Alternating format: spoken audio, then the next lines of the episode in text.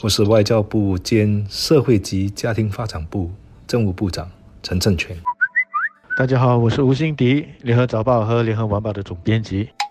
就让我们谈谈社会及家庭发展部的几个重点服务和计划。先说一说我们的社区关怀计划。社区关怀计划之下有一个项目叫做长期援助计划，它主要是帮助无法工作而同时又缺乏家人扶持的国人。我们在上个星期在国会里辩论社会及家庭发展部的开支预算案时，就宣布了将调高长期援助计划的现金补助。除了长期援助计划之外，这些家庭也会获得其他方面的援助，比如说医药费补助。他们也同时可以使用由其他政府机构拨款资助的服务，比如说热龄日间中心。或者参与乐龄有伴计划。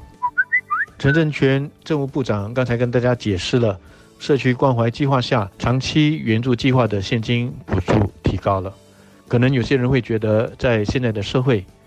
一个人单靠那六百元也是很难过活的，或者是说很难有尊严的过活。但其实，正如部长所说的，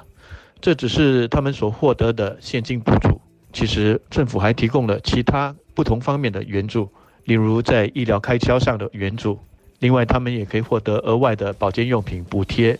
还有社区的资源，另外还有就就是水电费，还有租屋杂费的回扣与补贴，消费税的补助券等等。所以如果我们把这些都加起来的话，数额其实是不小的。报纸呢就曾经访问了一些受惠者，他们其实真的是很感恩的，觉得这些援助对他们来说真的很有帮助。不过除了金钱上的援助之外，另外一个很重要的资源就是社区的资源。部长刚才就提到了乐龄有伴服务，我觉得这个也是很重要的。老人家，特别是单身的老人家，需要继续的和他所在的这个社区保持联系，继续的跟人家沟通，甚至结交新的朋友，才不会跟生活跟社区脱节。这方面，我们作为社区的一份子，我觉得也可以尽我们的一份力。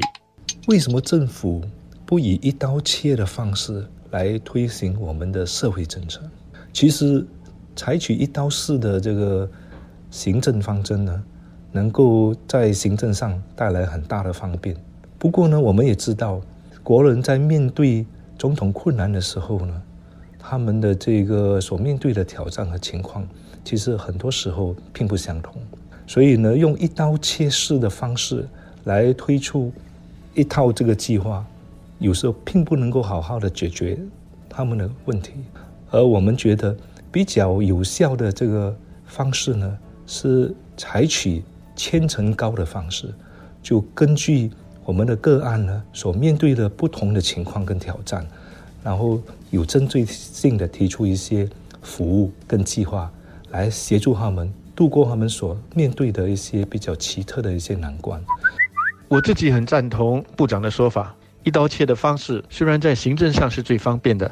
但往往帮助不到最需要帮助的人。当然，用千层糕的这种方式，可能需要动用更多的社会资源，还有更多的助力，例如需要更多的社会义工。但是从帮助是否到位的角度来看，我觉得这是值得的。有些学者可能会担心，我们如果援助计划太多，会造成社会援助碎片化，呃，那么就造成说需要援助的人不知道如何去寻求援助。但是现在政府已经有统一的社会服务中心了，而且以后也会试点的推出社区联系站，所以你只要上门，就会有专人指引你去寻找最适合你的援助计划。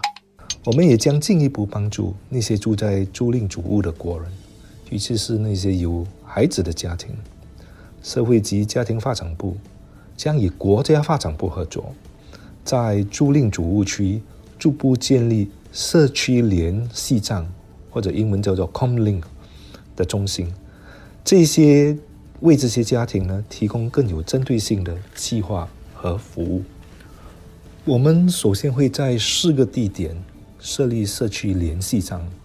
而坐落在这四个地点的社会服务中心呢，将会把基层组织、政府机构和志愿福利团体呢集合起来，组成地方工作小组。进一步来落实他们所制定的计划。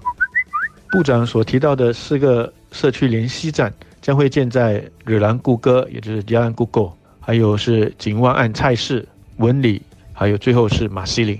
我觉得社区联系站的一个最关键的任务就是协调，协调不同的政府部门，协调政府与民间的社会服务团体还有机构，协调社区里面的居民。我们的社会援助很多元，我们的社会安全网是由多方合作一起搭建起来的，这是一件好的事情。但是它的缺点就是有时候难免会出现说服务重叠了，那么这就会造成资源上的浪费。那么有时候呢又会出现服务缺口，也就是说有些需要是在那里的，但是没有人去提供，所以呢协调就变成是非常重要的一件事情。那么我希望有了社区联系站协调的工作，往后就会做得更加的完善。